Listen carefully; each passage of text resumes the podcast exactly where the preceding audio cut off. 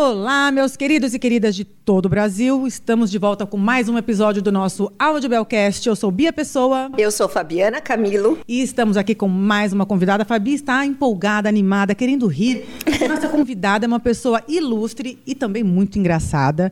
Mas vou deixar aqui para a apresentação para minha amiga Fabi Camilo. Por favor, quem está conosco, Fabi?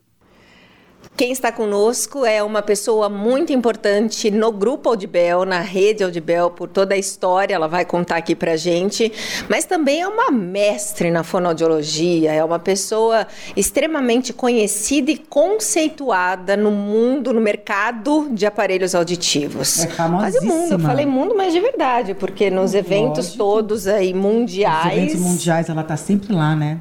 Então, para nós é uma espanhola, honra. inclusive, ela é espanhola? Vale. Sim, verdade. Muito mesmo. Muito, muito mesmo. Ela muito boa.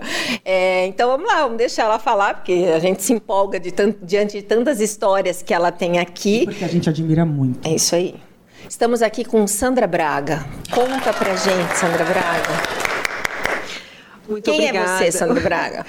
Bom, primeiro, muito obrigada pelo convite, obrigada por todos esses elogios. Não sei se eu mereço tanto, acho que até vocês exageraram um pouquinho, mas, enfim, agradeço bastante.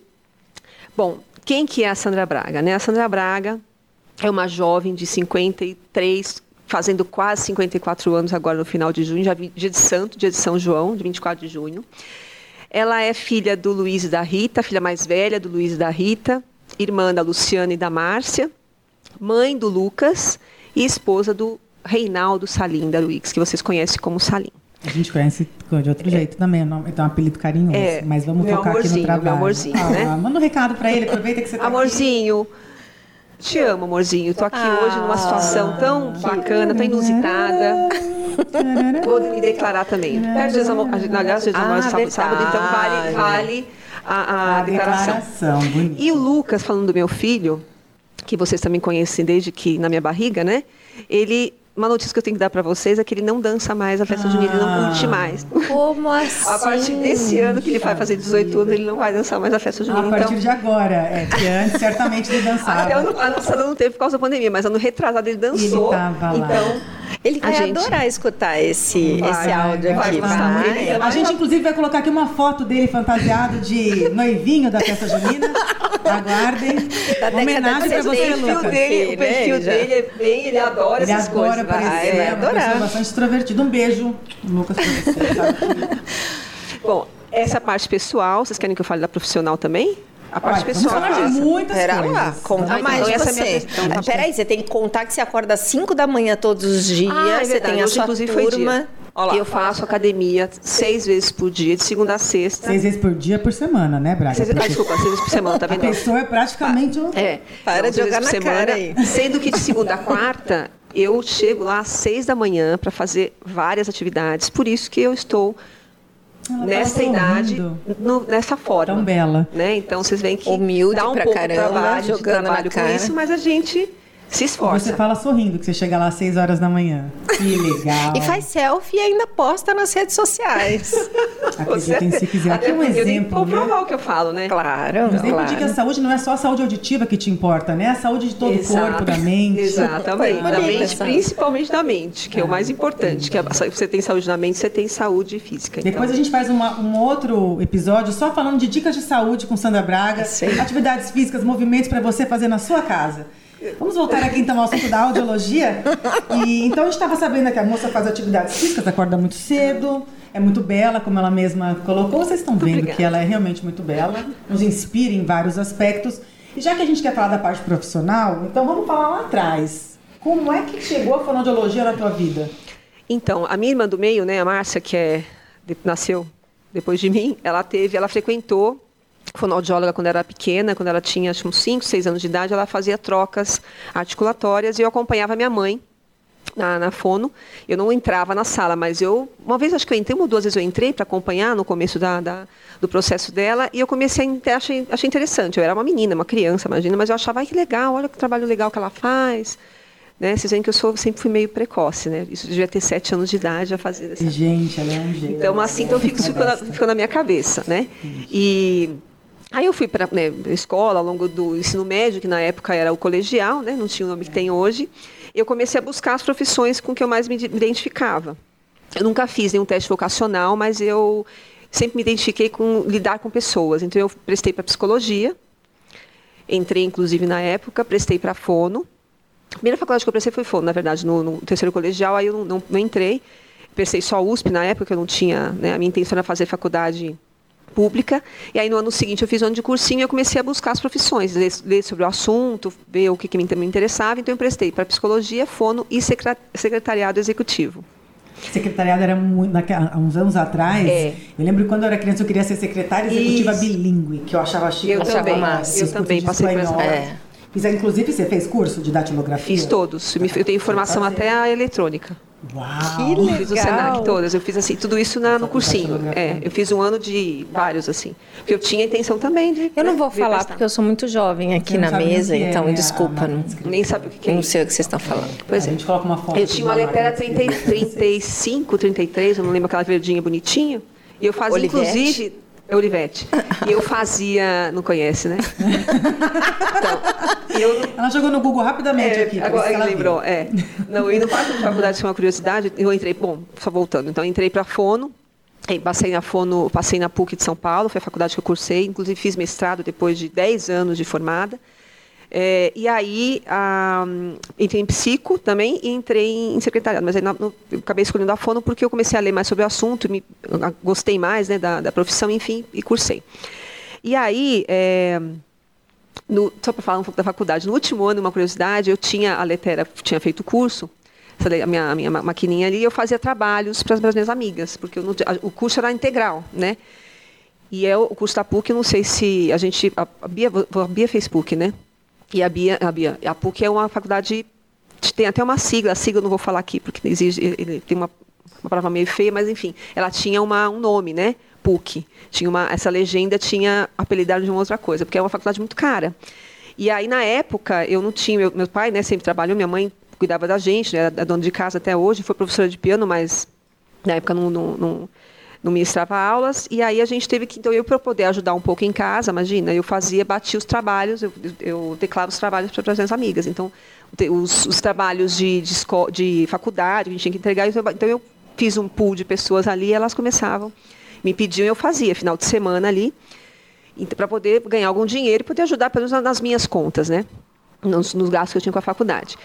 E aí foi assim. E, Muito bom, legal essa parte. Você é, usava mimeógrafo também para poder fazer as cópias das, dos trabalhos que você fazia para as amigas? Então, eu tenho uma outra parte para falar disso, mas é um pouco mais para frente. Tá bom, tá bom, guarda, tá ótimo. Guarda mimeógrafo é uma coisa muito interessante. É, a, a, eu tinha aulas, minhas professoras de escola usavam mimeógrafo. Eu não cheguei a usar, mas eu usei muita transparência para dar treinamento, inclusive ah, aqui. Ah, transparência, slide. Não, né? Na faculdade eu só usei transparência, é. não deu tempo de usar Tinha um slide, slide muito slide, é um trabalho danado.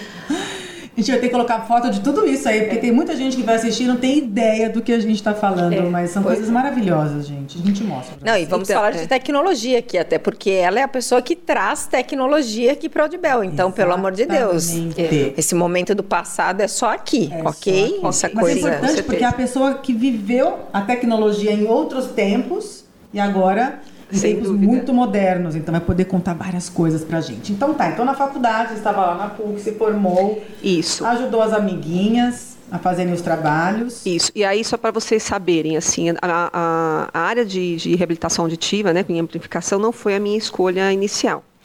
Na faculdade, a gente tinha que eleger no último ano os, os estágios que, você, que a gente queria fazer. Na minha época, vocês terem uma noção, a minha sala tinha 60 pessoas. Era uma turma, a minha também manhã e tarde, tarde e noite mais 60. Então, a turma inteira de fono, que, da a turma de 86, eram 120 pessoas. Mas acho que sempre foram, né? Porque a minha turma foram 120 a pessoas, foi. só que eram três No passado, isso... Então, só que aí, se você for ver hoje na PUC, pelo amor de Deus, não tem nem. Uhum. Ah, não, muda, eu nem sei. É isso, então, isso ficou um tempo, né? Até a sua é. fase, acho que um pouco depois de você também. Mas hoje, se você for ver de uns anos para cá, enfim, aí a gente é, porque tinha briga pra, por conta de, desses estágios, esses, a gente chamava de módulo. E eu, para não entrar na briga, que eu sempre fui uma pessoa muito pacífica, dentro do possível, hoje eu mudei um pouquinho, mas assim, eu continuo sendo pacífica para muita coisa. A gente, eu peguei um módulo em audiologia, que foi para trabalhar com a Doris Ruth Leves, que é uma professora renomada, que trabalha muito com criança, então eu peguei um módulo dela, e um módulo de, um módulo de gagueira. Foram os módulos que eu fiz. E aí, como eu não tinha, na PUC, no último ano, você tinha muita janela. Então, eu comecei a preencher as minhas janelas com estágios, com outros estágios. Eu fiz estágio em terapia com, uma, com a Ana, Alvarez, que vocês conhecem bem, uma pessoa que muito renomada, uma amiga muito querida minha, que me ajudou bastante no início da minha carreira e da minha formação. E também fiz, e aí consegui estágio na CD e, e na, na época, né, na em uma empresa de, de, aparelhos auditivos. Fiquei por um ano aí, em dois períodos, tal, e foi ali que eu me encantei pela área, porque no estágio você começa a lidar é, com pacientes, a gente via como é que os pacientes eram atendidos.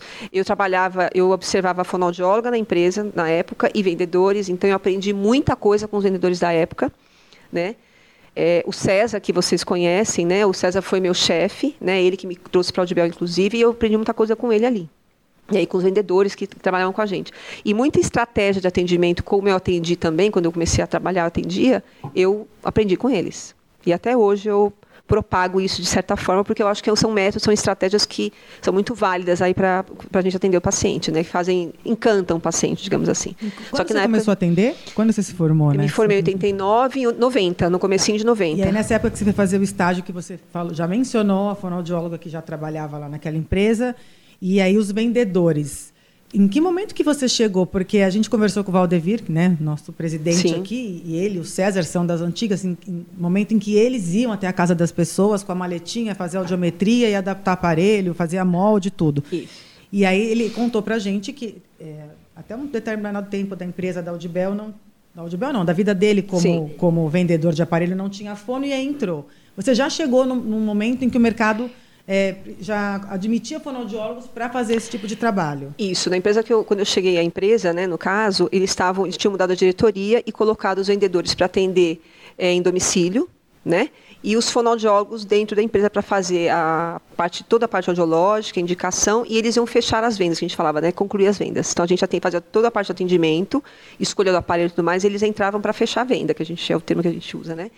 E então, e na verdade, o que aconteceu? Na época, a gente tinha, como a diretoria entendeu de uma outra forma, e era uma tendência naquela época do mercado, a gente acabou, é, claro que eles, eles, eles, estavam juntos de nós para o momento comercial, mas quem tocava o atendimento, quem se responsabilizava totalmente, éramos nós.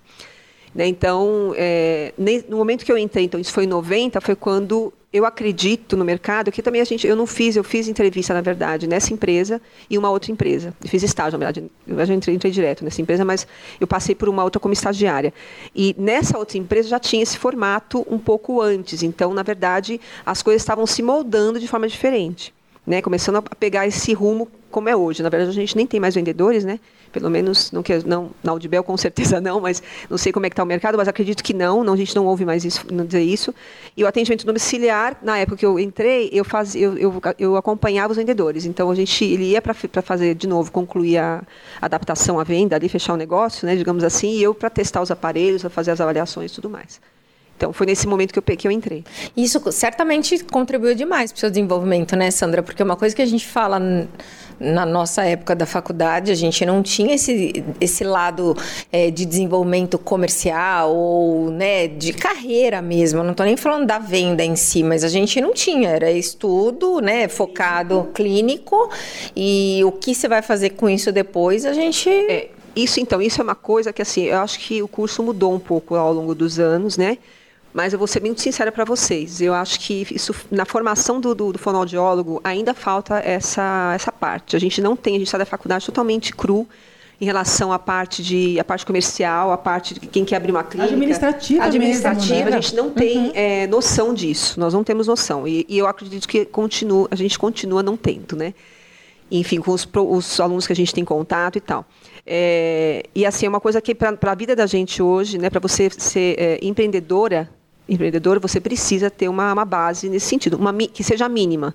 E aí, claro que com isso, eu olhando, desde o estágio, né, eu comecei a mudar o meu perfil de, meu estilo de, assim, eu, não, eu nunca fui uma pessoa assim, mais jovem, era super tímida, não era, de, não era falante, é uma pessoa bem contida é, na, na minha infância, né?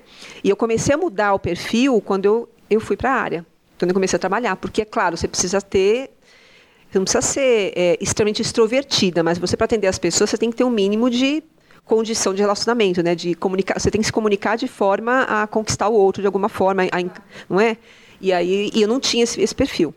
E quando eu comecei a trabalhar nessa área, eu mudei completamente. As pessoas que me conhecem, me conheceram de escola, assim, me, me encontram, às vezes, nossa, você está muito diferente. Não estou falando fisicamente, falando como pessoa mesmo. Então, isso me ajudou muito, inclusive, como pessoa, até para desenvolver outras coisas, né? É, enfim, eu fiz mestrado depois de 10 anos, porque eu fui convidada a dar aula em faculdade, porque também é né, uma área que a gente, como eu tinha muito, já tinha, né, em 10 anos já tem bastante experiência, né? Fazendo só uma coisa, você adquire aquilo. E aí aparecendo, as pessoas conhecendo o trabalho, enfim. Eu acabei sendo chamada para dar aula e por conta disso eu não tinha mestrado. Eu fui para o mestrado na PUC, entrei na PUC assim bem de forma tranquila, porque claro, né, todos os professores que me deram aula na, na, na graduação estavam na, na pós.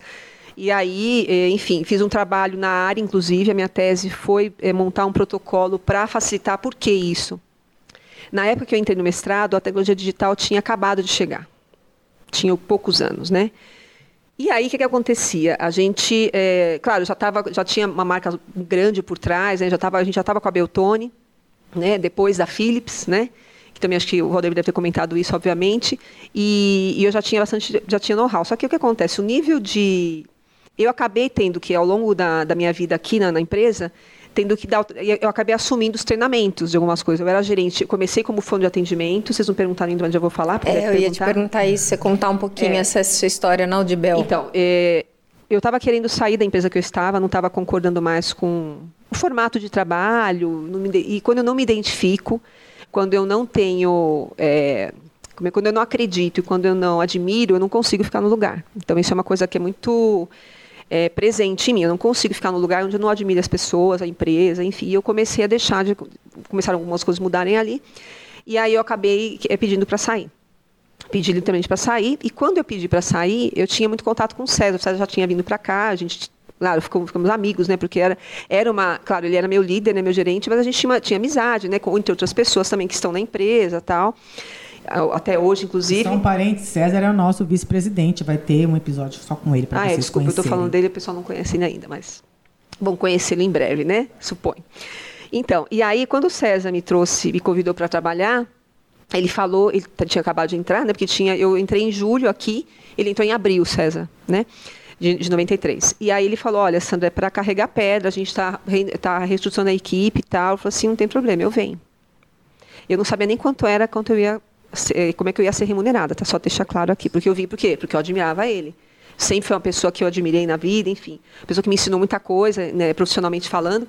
E aí eu acabei, eu vim para cá, às cegas, desse jeito, e a gente começou a trabalhar juntos. O Norberto, que também é hoje é da rede, ele é, ele é representante hoje da, do ABC e Santos, veio um pouco antes. A Dulce, né, que também hoje está com a gente no centro. Então nós vemos, e eu, e eu fui a última a chegar aqui. Todo esse pessoal veio da outra empresa? Veio da outra empresa. E aí veio para reestruturar e tal. Então, assim, e, e a gente foi desenvolvendo. Então, quando eu cheguei aqui, eu era fono de atendimento, eu vim para compor uma equipe. Né? Então, trouxe comigo a Cíntia, que hoje é gerente do centro, que era minha estagiária lá, ela veio junto comigo. A Fernanda estava, acho que veio junto. Então, a equipe inicialmente eram três pessoas, né? E aí foi, foi evoluindo. Depois de seis meses, o Norberto foi assumir a, a loja de Santo André. E aí eles me convidaram para ser gerente da, da, unidade do centro. Então fui gerente lá. Eu não me lembro exatamente por quantos anos, não lembro mesmo, porque eu, eu que, que acontece? A gerente, eu era gerente de loja, claro que era uma outra época, era uma outra, não preciso nem falar para vocês, era outra estrutura, não tinha nem. Eu não lembrava dessa sua do gerenciamento no centro. É. eu não ah, lembrava disso. Tava, era outro, era o gerente. Era o... Vocês estavam no Décio, eu é. era o Décio. É, ah, eu não lembrava então, disso. É, e aí, enfim, eu tinha que unir, eu fui gerente comercial, claro, né? Meu perfil, vou ser bem sincera com vocês. Eu dei um pouco de trabalho para eles, porque eu tenho um perfil um pouco diferente. Eu sou, claro que a gente, quando precisa ser comercial, a gente é, só que gerenciar comercialmente uma equipe, assim, não pelo, pelo lidar, é super tranquilo, eu nunca tive problema com isso, graças a Deus. Mas, assim, na hora de dar o desconto, aquela coisa, então eu ficava meio assim. Então eu vivia sendo chamada na sala do César do Valdevira, assim, para de novo. Tava dando Ai, é prejuízo é... para a lojinha. Então, mas assim. A lojinha não estava é, ganhando dinheirinho, é, você estava atrapalhando. Mas não foi brin brincadeira essa parte, não era tanto, mas eu tinha esse olhar, né? Eu acabava me colocando. Eu era mais, acho talvez uma empatia muito ex exacerbada e acabava. É, é, acarretando nisso. Mas enfim, então eu fiquei um tempo e aí isso que acontece, como gerente de loja, eu tinha, eu acabei acumulando outras funções. Por quê? Na época a gente tinha começou a abrir parceria com o Fone, eu tinha colegas de faculdade que estavam na área E o Valdevir também conhecia. Outro que o Valdevir, já, claro, já estava aqui, já conhecia alguns bem. Então a gente começou a abrir parcerias, ele e eu, a gente acabou fazendo isso. E é, começou a, eu comecei a absorver o trabalho de suporte à parceira também. Então, era gerenciamento. Eu atendia ainda alguns pacientes que da época que eu era fono de atendimento, então é claro que continuei atendendo.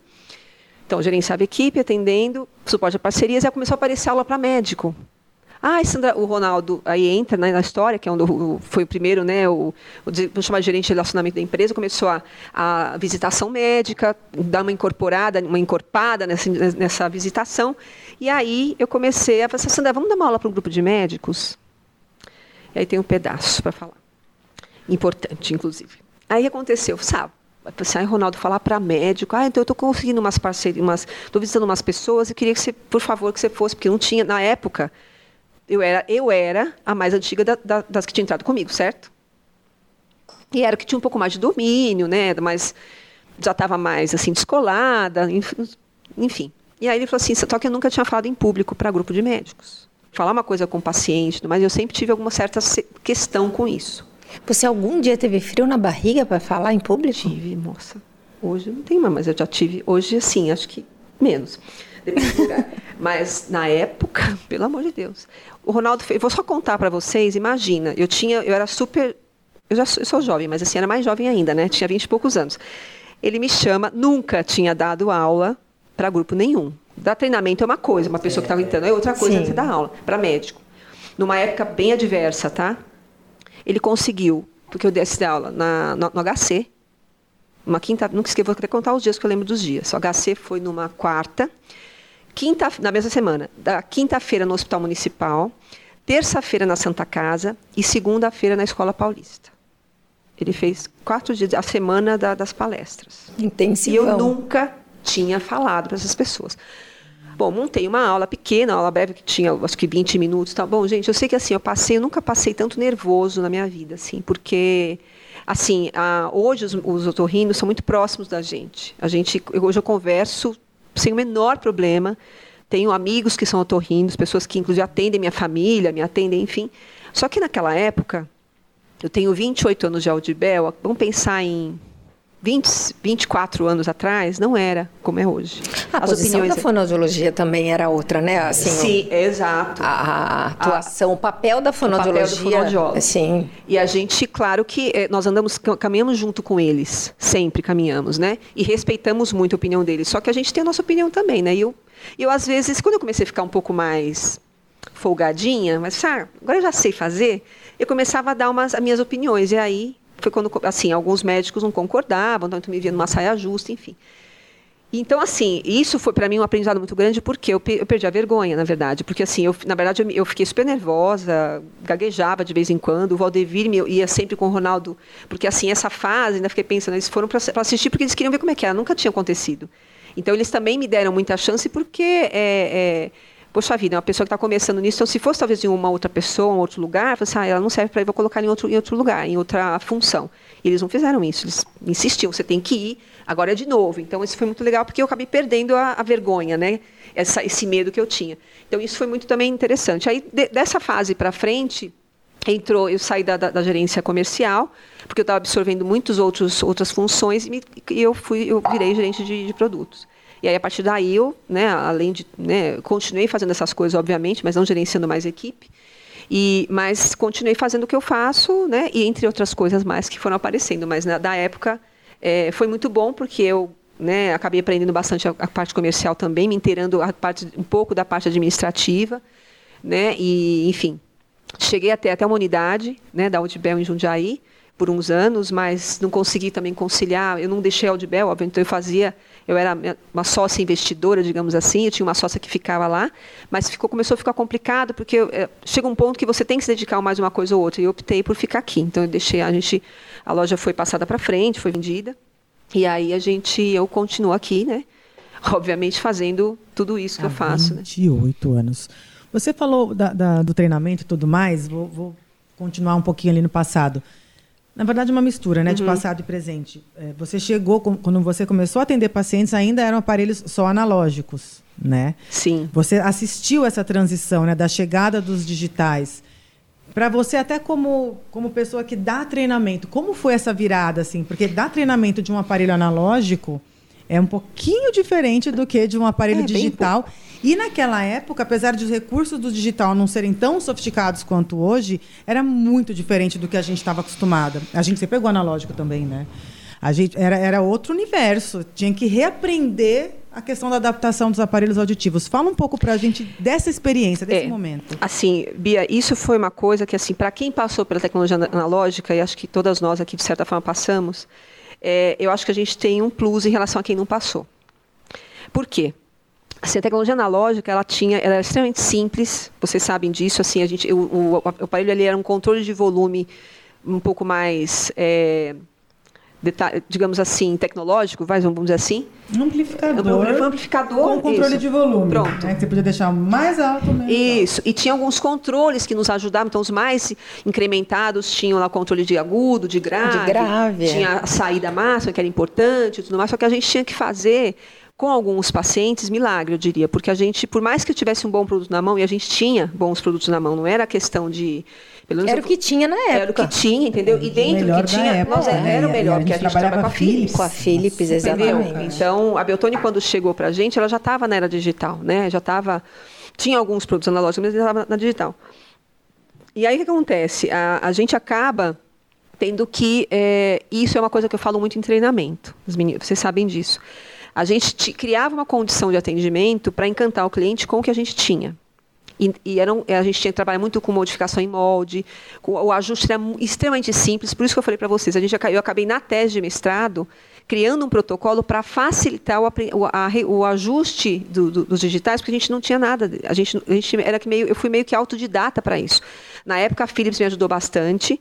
Obviamente, a gente tinha um contato muito, sempre foi muito próximo deles, assim como a gente tem com a Beltone, e sempre foi muito fácil. Tanto é que a gente migrou para uma marca que tem, tinha os mesmos é, a mesma filosofia, o mesmo padrão de, de é, entendimento de, de, de paciente, de aparelho, de tecnologia, enfim.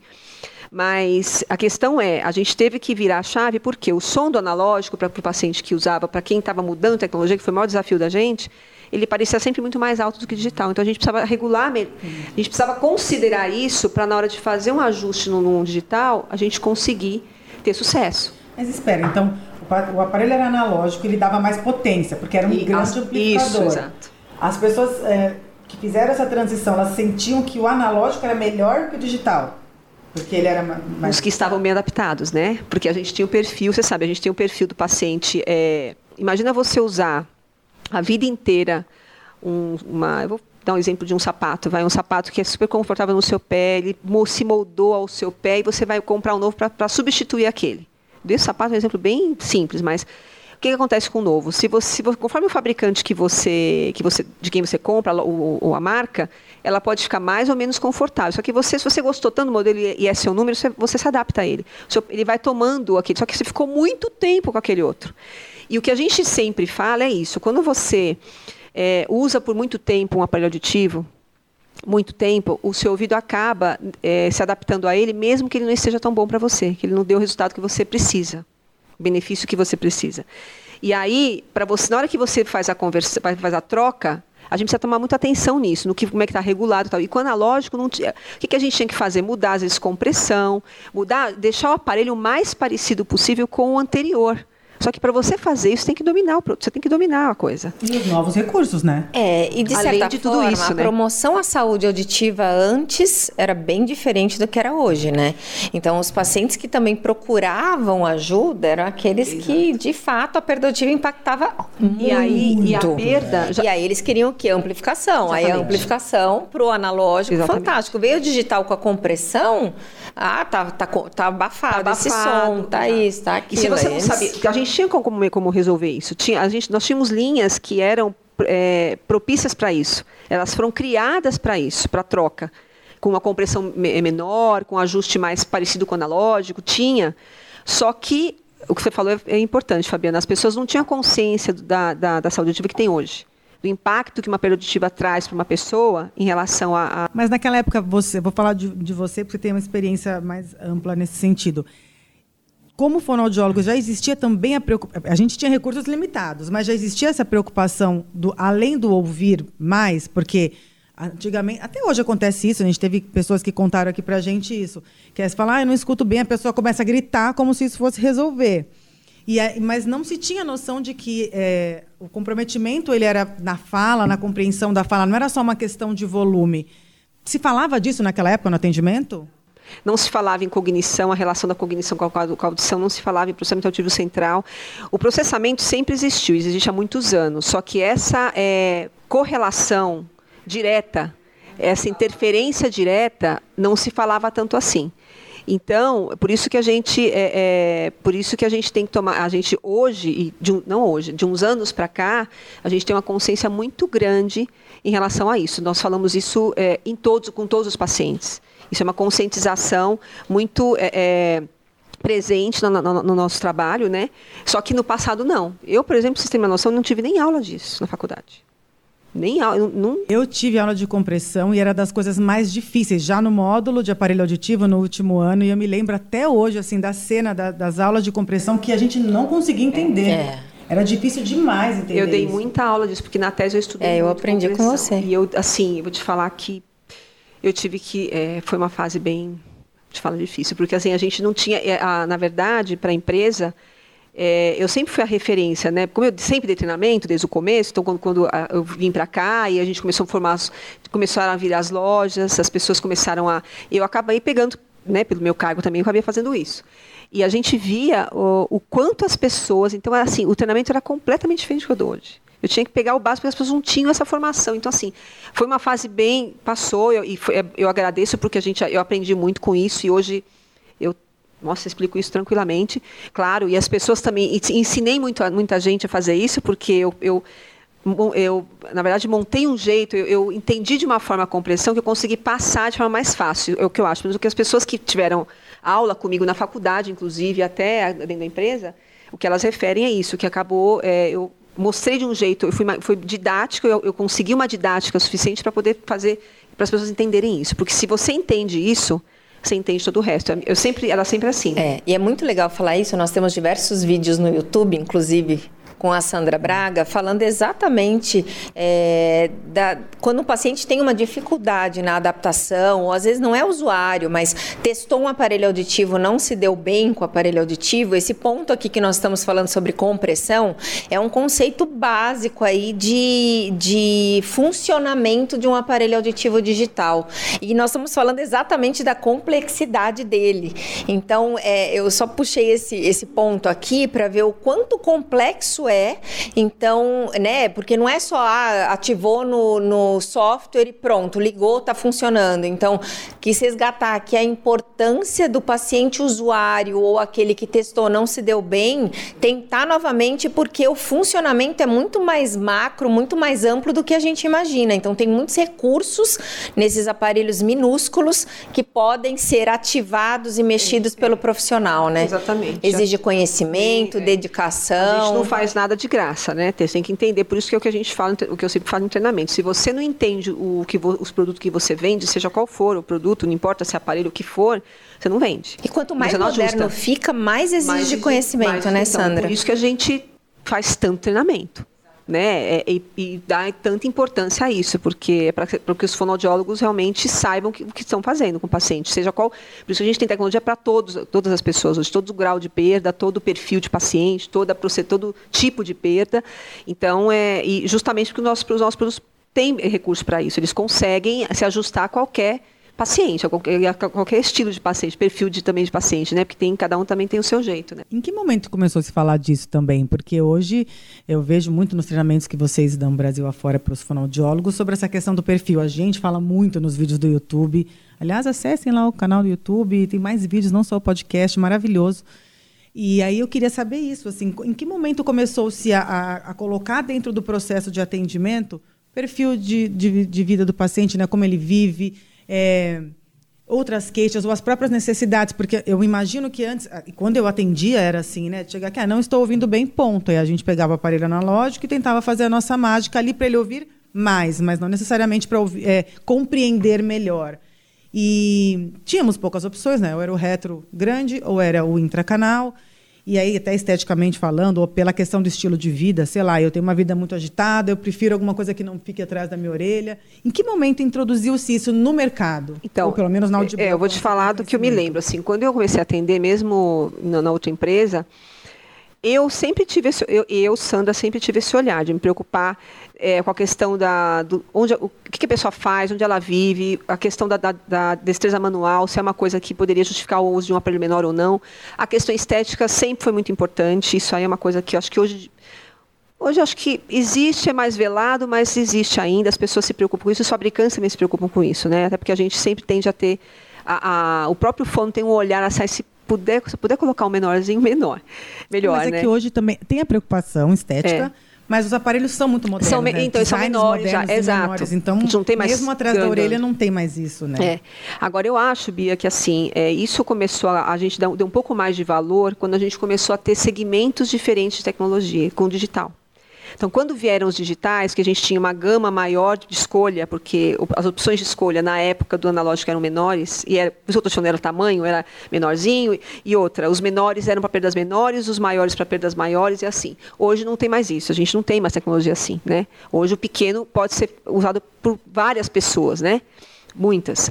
Então, assim, eu acho que quando chegou o digital e quando a gente teve que olhar para segmento, o que um tem, o que, outro, o, que outro, o que um tem a mais do que o outro, a gente começa a até ter um pouco mais de atenção para o estilo, porque o estilo, o que, que, é o estilo? Eu, não é só o, o, o que, que, a pessoa, onde, onde ela está, onde ela, onde ela frequenta, é o que ela faz, se é uma pessoa tecnológica, se é uma pessoa que é, precisa, por exemplo, é, ouvir de forma, de forma mais apurada em alguns momentos do trabalho.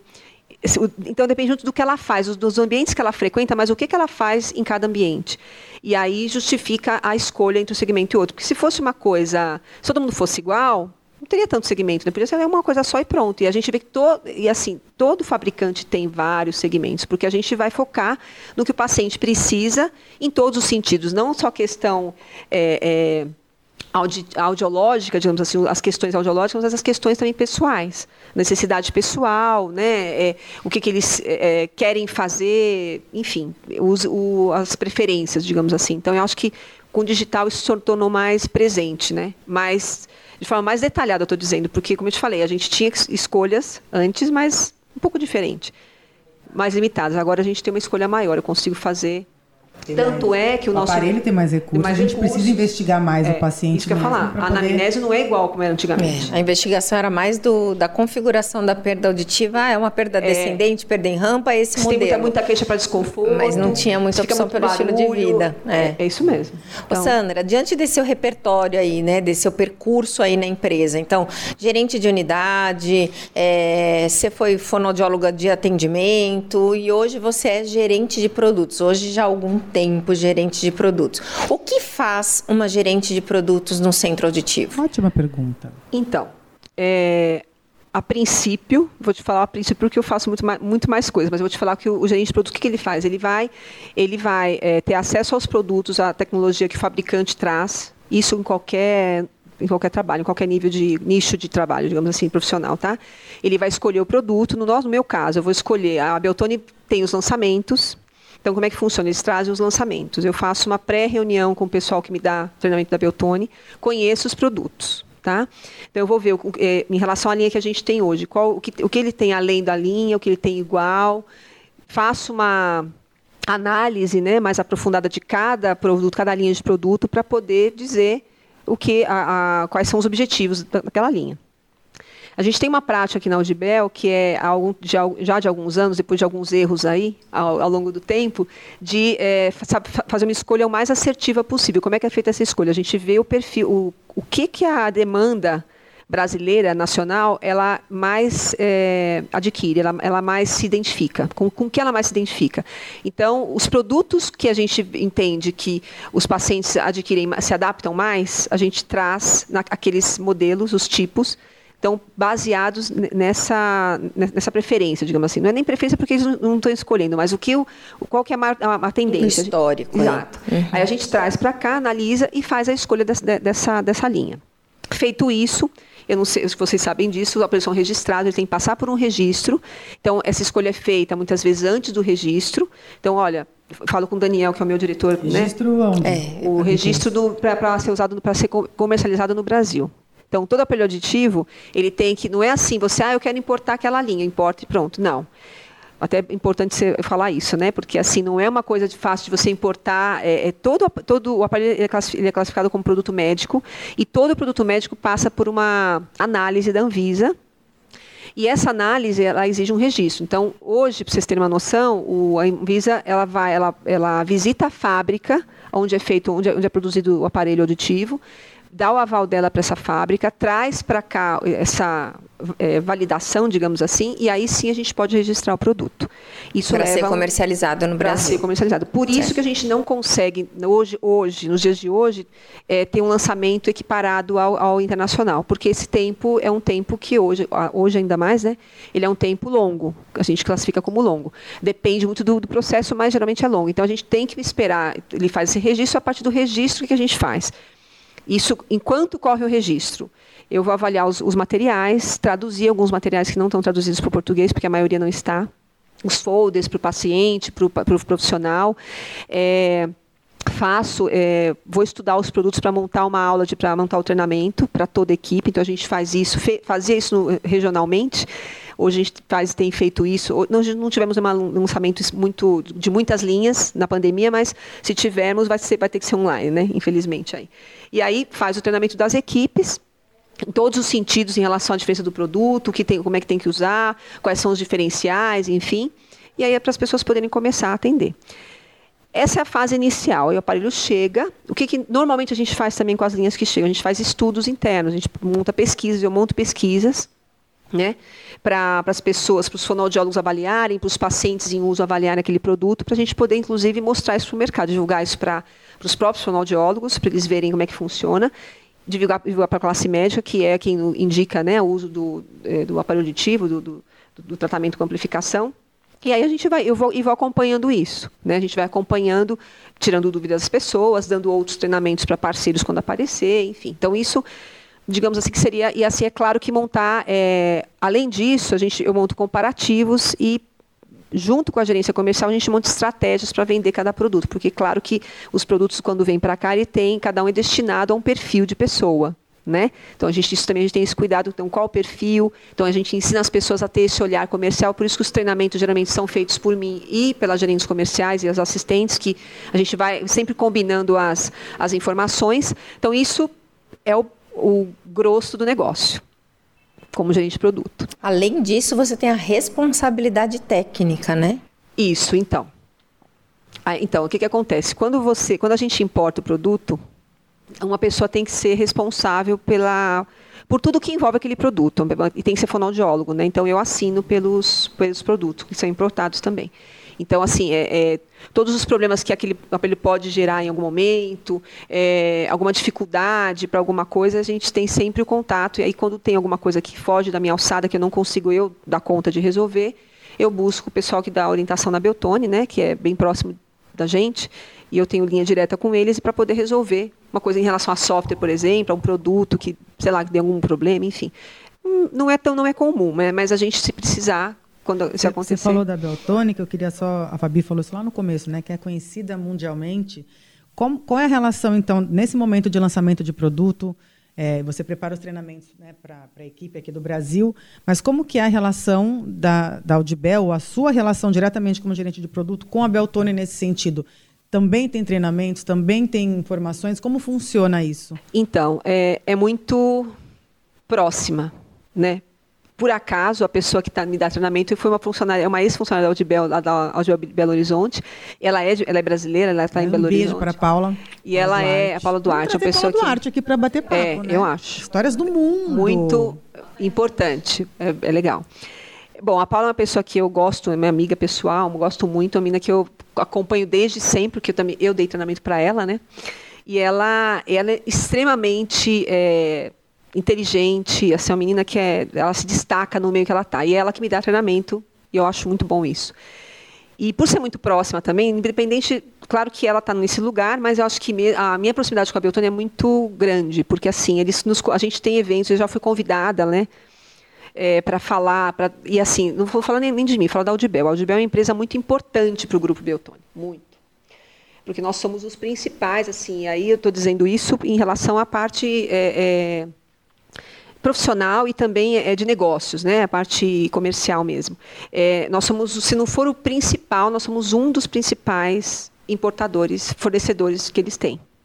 Então a gente se destaca, assim, a gente já ganhou, poderia ter falado isso para vocês, e o César talvez, vai falar, talvez falar também quando vier para cá, mas assim, a gente ganhou vários prêmios, vários prêmios de, em relação à evolução, a, produto a, é, adaptado, a crescimento, a destaque do ano por conta de ter vendido mais, por exemplo, a Maze, vai, o, o Trust, que foi uma tecnologia muito alta na época, então a gente ganha prêmio, sempre ganha muito prêmio por conta desse destaque que a gente tem no grupo. Então a empresa é, é tida com muito eles, como é que, eles gostam muito da gente, vamos dizer, vamos dizer assim. Então, eles a, gente tem, a gente tem muita atenção, a atenção deles é muito grande para com a gente. Então, nesse sentido, acontece com, quando eu preciso deles, também acontece. Então, como eu falo de linha direta, se eu tiver uma dúvida, chamar Paula Duarte, ela vai me responder em algum. Se ela não responder agora, porque ela está no treinamento, mas ela vai me responder no mesmo dia. Então, é esse nível. A gente, e a gente tem, então, falando um pouco da empresa, nós somos convidados para falar sobre a nossa realidade. Eu já dei uma aula muito bacana aqui até eu me surpreendi comigo mesma, porque foi uma aula em espanhol e eu acabei é, é, outro tema de recuperações. É, Ele estava lá presenciando esse momento. Então, assim, mas... lá espanhol com essa Foi. Ah, desculpa, lá, eu pulo muito, essa parte. Muito mesmo feliz de estar dando aquela entrevista. Sim, eu não falo, sou tão ágil como sou tão fluente ah, não, como sim, você. Sim, eu falo um pouco mais devagar na fluência. No começo, pelo menos. Depois a gente dá uma acelerada. Diferença. Mas assim, é, isso é muito legal porque é uma, é, eles, eles valorizam o nosso trabalho. Então, eu fui falar do nosso trabalho lá para eles. Então, representando a Audibel, né? Obviamente. Então, assim, é, isso é bacana, porque a gente tem esses treinamentos, que são treinamentos com grupo, então treinamento, esse treinamento acontece uma vez por ano. A gente não teve ano passado por motivos óbvios, mas uma vez por ano a gente está presente. Fora eu, daqui do Brasil. Fora do Brasil. Eu né? E em contato com aí com outros representantes da, da marca no, do é mundo? o grupo então. A Latam, né? A é a Latam, porque assim o grupo, bom, só para deixar bem claro, né, a Beltone faz parte de um grupo, chama o grupo GN Hearing. Então todos os fabricantes, os três fabricantes de aparelho que compõem esse grupo são chamados para esse evento. E aí tem os momentos que são comuns e os momentos que são separados. A gente no separado, né? Eu falei para um momento comum. Fiquei muito honrada até com isso, porque para todo mundo foi muito legal, porque a gente acaba mostrando nosso trabalho, o pessoal. E brasileiros, só nós, né, só Sandra? Só o de Bel. É, e as pessoas, assim, a gente chama muita atenção lá, modéstia à parte, né, Fabi? Nos grupos que a gente tem de discussão, o pessoal quer ficar com a gente, é muito legal. Então você vê que o pessoal, as pessoas admiram muito. Você ouviu né? uma história de que na hora de dançar ninguém quer ficar muito perto não. de vocês, né? Que é não. uma coisa que vocês não Pode têm muita habilidade. Eu entrevistada ela, eu, ela não dançou. Não, eu não faço parte desse grupo A gente vai ter um outro momento, vai então, para falar sobre isso, vai tá ter. bom, é, vamos deixar. Possa, eu, não, eu não danço, então... É, não, porque é importante. A Sandra ela já o sabe legal o é local é saber. certo de sentar. É, As pessoas lá fora no, no, mundo gostam muito de vocês quando vocês vão pelo profissionalismo mesmo, né? Pelo conhecimento Sim. técnico. Sim. Porque dança porque já mostramos que não é verdade que todo certeza. brasileiro sabe é, dançar. Eu, pelo menos, sou pelo profissionalismo, até onde eu sei. Eu não sei. Eu não posso, também tentei, eu não posso só falar fui chamada lá para dançar. As pessoas que dançaram no caso. Fez Audibel passar vergonha. Fabiana então, Camila, mas a gente vai ter um outro momento para falar sobre isso. Vamos voltar aqui. e um outro também, outra coisa bacana que eu tive a oportunidade de fazer dentro do Audibel é frequentar a Academia Americana de Audiologia, porque a gente tem um congresso anual importantíssimo, que é onde a gente consegue ter contato com o que tem no mercado, né? Porque aqui é difícil porque as pessoas me conhecem, então eu não vou dá para ficar muito circulando em stand, pedindo informação, não é todo mundo que tem essa disponibilidade, digamos assim. Lá fora eu não sou, não sou ninguém, ninguém me conhece, então é mais fácil da gente, eu consigo trazer muita coisa, não só de produto, mas de tendência, de discussão que está acontecendo para cá. Então, isso é uma coisa legal. E eh, a Audibel está sempre, de alguma forma, pela minha pessoa presente, né? eu represento a empresa ali. Então, é interessante porque a gente vê todos os, os fabricantes ali, então é bem. Por isso que é legal. Também. Estamos chegando no final já. Estamos chegando no final. Estamos aqui falando com um ícone da fonoaudiologia. É, Sandra Braga é uma não referência nacional em audiologia, é, é verdade. É puxa-saquismo. Sim, não, não é puxa-saquismo. E uma característica que todos falam da Sandra Braga, e eu me incluo nessa aí, porque né, eu saí da faculdade, entrei aqui, ela me ensinou compressão, entre outras coisas, a humildade que você tem em compartilhar conhecimento, Sandra Braga. Uma coisa que é uma característica é. sua e que todo mundo que tem acesso a você, que não é difícil ter acesso a você, é essa humildade de você ensinar tudo o que você sabe.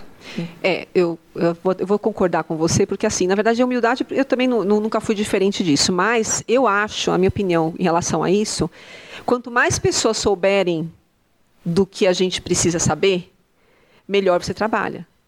Eu parto do seguinte princípio: se mais gente sabe, eu como, como formadora, vamos dizer como é que eu posso chamar isso, mais referência, enfim, como treinamento, né? É, menos trabalho eu tenho, concorda? No bom sentido, porque se eu, se eu ensino as pessoas a fazerem, elas vão recorrer a mim só para tirar dúvida. E isso, isso além, de, além disso, elas vão, o principal disso, não é o principal, elas vão atender meu paciente, elas vão dominar o produto. Então, isso é, não é uma coisa que é. Você falou da humildade, ok, talvez tenha até. Eu não enfim, conheço todo mundo, mas assim, acho que isso é uma, isso é uma, é uma qualidade que as pessoas têm, não é nem qualidade, mas é um, um perfil que a pessoa tem, quem dá treinamento tem que ter, porque você quer formar pessoas. E as pessoas estão ali para aprender com você. Se você, se você não, não, não, não compartilha conhecimento, por que elas estão ali? Porque, o que, que você está fazendo ali?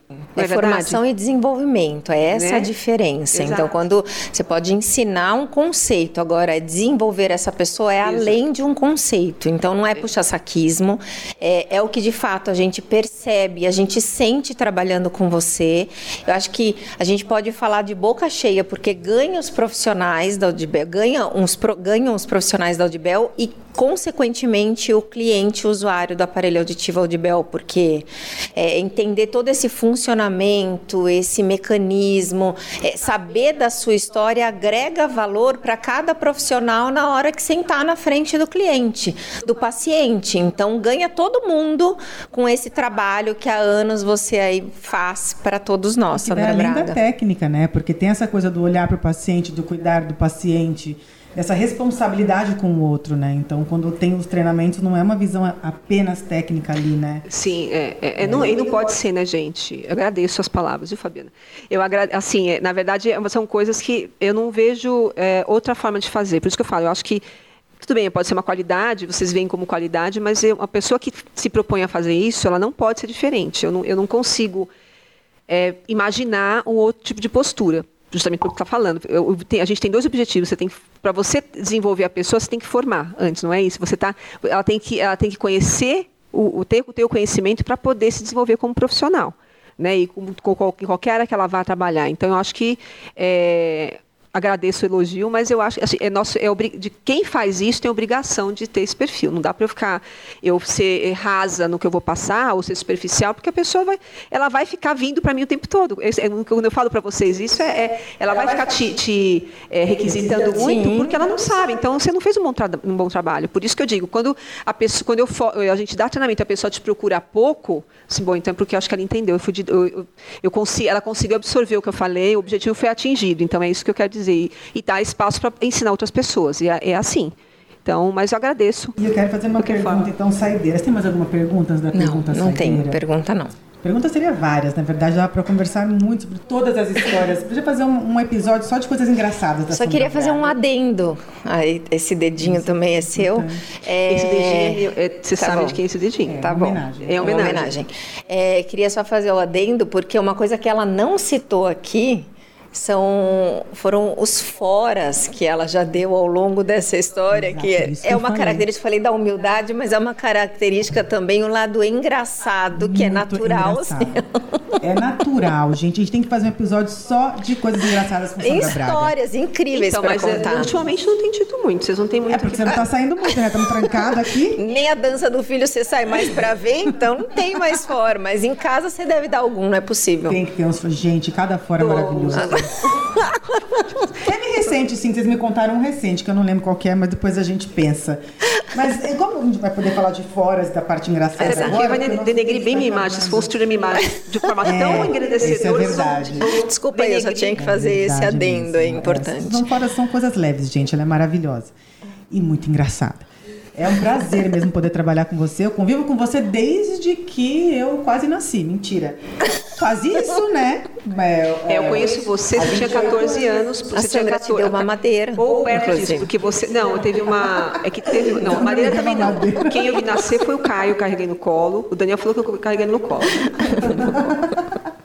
Não, mas não. olha, eu, eu não, você, eu não, mas você tem, então eu conheci, eu lembro de você, o primeiro, primeiro momento que eu vi que eu, que eu lembro é quando teve uma festa de final de ano lá em Mongaguá na, na casa na, na casa do meu tio, do seu tio, e você e teve um jogo do tava final do Palmeiras, não sei o quê. A louca sai com a camiseta, não, não pela. Mas assim, ela devia ter, não sei, você era adolescente, eu não sei quantos anos você Ah, tinha. adolescente. Já, um Adolescente. copinho de transição. E eu lembro dessa fase porque a gente tinha um grupo muito, extremamente. Nossa, cabia numa casa de praia Cabia, pequena, não, e né? sobrava A festa da espaço ainda. e sobrava E ela saiu correndo. É fazendo uma festa. Ela falou assim, gente do céu, pelo amor de Deus. Quem menina. é essa? Que louca é essa? Aí ela saiu e entrou de volta, porque ela, também a gente não teve muito contato. Foi esse contato, a gente não conversou, não conversei com ela. É, conversar com uma adolescente É, não que dá, é gritando igual a difícil, louca, entendeu? talvez não fosse Então, nada. mas foi esse, eu não lembro quantos anos ela tinha. Então, foi a primeira vez que eu a vi, porque aí foi quando você, eu tive, fora, depois eu fui para casa de vocês pegar, ia viajar com seu Ah, pai, acabava fui pegar e encontrava, cruzava com ela, tal, enfim. Mas foi nessa época, eu E foi importante na minha formação, estava presente lá, inclusive dando aula nos meus módulos né, de, de prótese É, é auditiva. verdade, eu dei aula para ela também na lá, faculdade. tá bom vendo? tá- ter Tem você por história. perto. Eu falo isso sempre, não estou falando aqui só por causa da câmera, a Verdade. gente fala no, no off também. Mas aí a pergunta saideira é, então, para as pessoas que estão estudando fonoaudiologia hoje, ou que estão começando a carreira, é, tudo bem, é, principalmente na área da, da audiologia, mas em outras áreas, né? A fonoaudiologia é uma só.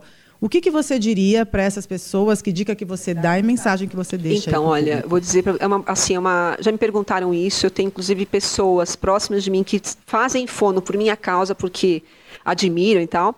Mas assim, eu acho que as, as pessoas que vão fazer fonoaudiologia têm que pensar, claro que a área é muito vasta, não vou dizer, não- a gente tá- nós estamos numa das áreas, né? Mas eu acho que as pessoas têm que abrir um pouco a cabeça, têm que se comprometer com o que está vendo e têm que pensar fora da caixa. Acho que assim, é, se especializar, se eu vou trabalhar numa, numa área específica, eu tenho que me, me especializar nela. Então, fa- procurar fazer estágios durante a graduação, que foi o- que eu pensei né, na época. Fazer estágios na graduação que possam eh, te engrandecer, te, te trazer conhecimento para essa área que você quer seguir. Se você está em dúvida, procure fazer estágios nas duas áreas para você uma- tomar contato. O estágio que eu digo assim, procurar eh, pessoas que possam te dar estágio, né, lugares, né, enfim, instituições que se, se por acaso o- permitam te permitam assistir, assistir, porque assim, no meu caso eu não consegui fazer o- é, tudo que eu queria, então eu tive que buscar fora. Hoje é um pouco mais, é um pouco, um pouco diferente, tem um pouco mais de opção dentro do curso. Só que alguns, depende do curso que você faz, você não vai, você vai ter falha em alguma área. Então, se tem falha e você gosta, vai procurar fora. Então, procure conversar com as pessoas, tal, e, e, assim, é, outra coisa, tem áreas na tem coisas na fonoaudiologia que a gente não tem. A gente está falando disso. A parte comercial, você não vai ter. Na, numa- uma- aliás, uma faculdade que, é, desse tipo, bio, Área da saúde. é da saúde, você não tem isso. Essa Isso não é só na nossa área. Né? Então, as pessoas têm que, se você quer é, ter um negócio próprio, um momento na sua vida, procura ajuda, né? procura é, fazer alguma algum curso fora, enfim, mas tem um olhar, não fica preso só no que você tem dentro do curso. Faça cursos fora, olhe é, é, fora da caixa mesmo, sabe? Pensa fora de- da caixa porque ali vai te dar a base. Você vai ter que procurar a- o, o grosso da coisa, né? O, o conhecimento que você vai ter para trabalhar ele vai vir de outro lado, de outros lados. Ali é a base do conhecimento para você poder começar a trabalhar, claro, é a base de tudo. Mas muita coisa você vai ter que fazer fora. Então tenha, tenha essa, se prepare para isso, estude, preste atenção nas aulas. Procure não cabular a aula porque você perde conteúdo e é verdade. Assim, eu estou falando porque acompanhar a gente, eu nunca fui, fui fazer isso, mas não é, é- só a faculdade, né? O estudar é, depois e, e até saber, hoje, mais né? ainda. saber, depois. bem lembrado, saber que você não vai, como qualquer outro, outra faculdade, o curso que a gente faça, você vai ter que estudar sempre. É uma área que, a nossa área especificamente, ela muda muito, ela tem muita coisa que chega, e a gente sabe disso hoje, imagina quanta coisa eu tive que aprender na vida que eu nunca imaginei na vida que eu aprenderia. Parte de, de, eh, informática, uma visão, assim, essa questão eh, tecnológica de forma geral, eh, conhecer celular, imagina, porque a gente, a tecnologia que você trabalha hoje, ela te dá, é, é, ela precisa, ela conversa com outras coisas. Então eu preciso saber com quem que ela conversa, como que conversa. Então é pensar que vai estudar para o resto da vida, como qualquer outra profissão, que não é, não é profissão de filhinha de papai, nada disso não, como há, um- há uns anos atrás a gente escutava, que era um período integral, não podia trabalhar, não é não. A gente tem que correr muito atrás. Show de bola. Muito gostoso. Obrigada, meninas, pela bom saber conversa. mais de você. Pessoalmente, A a, gente... admiração aumentou ainda você mais. sempre esteve deste lado, né? Mandando recado e orientando as pessoas lá no YouTube. Agora foi muito gostoso poder te entrevistar, saber um pouquinho mais da sua vida. E é isso. Obrigada por ter aceitado o nosso convite. Obrigada a vocês pelo convite, para eu poder compartilhar um pouco aí da minha parte da minha vida, porque tudo a gente não consegue compartilhar. Mas que foi muito bom, foi muito boa a conversa. Gravaremos Obrigada. um dia só das suas histórias. Da parte engraçada. Engraçadas. Vai ser muito legal. Será ótimo. Obrigada pelos anos aí de conversa. Eu espero que eu não esqueça, porque o tempo passa, a gente pode esquecer as coisas, não se esqueçam. É que tem muita história, não, né, mas Sandra? A gente lembra. As histórias a gente lembra. Aqui bom se vocês, porque se vocês lembrarem, vocês me ajudam a lembrar também. Eu posso é, contar um pouco mais de detalhes. Na verdade, vai ser assim: ela fica aqui sentada, a gente fica contando e ela vai ficar rindo é, mesmo. Ela vai rir. Vai ela vai... maravilhoso. É. Isso aí, Sandra. Muito obrigada, viu? Obrigada, gente. Obrigada, obrigada mesmo. E acabamos hoje. Eu espero que vocês tenham gostado deste episódio. Virão mais episódios por aí. Segue a gente nas redes sociais, Insta, Facebook, vai para o YouTube, onde está esse podcast também, e lá no Spotify, ou aqui, depende de onde você está ouvindo a gente, para seguir mais informações e mais papos muito gostosos e divertidos aqui com a gente no Audio Bellcast. Até a próxima, pessoal. Falou!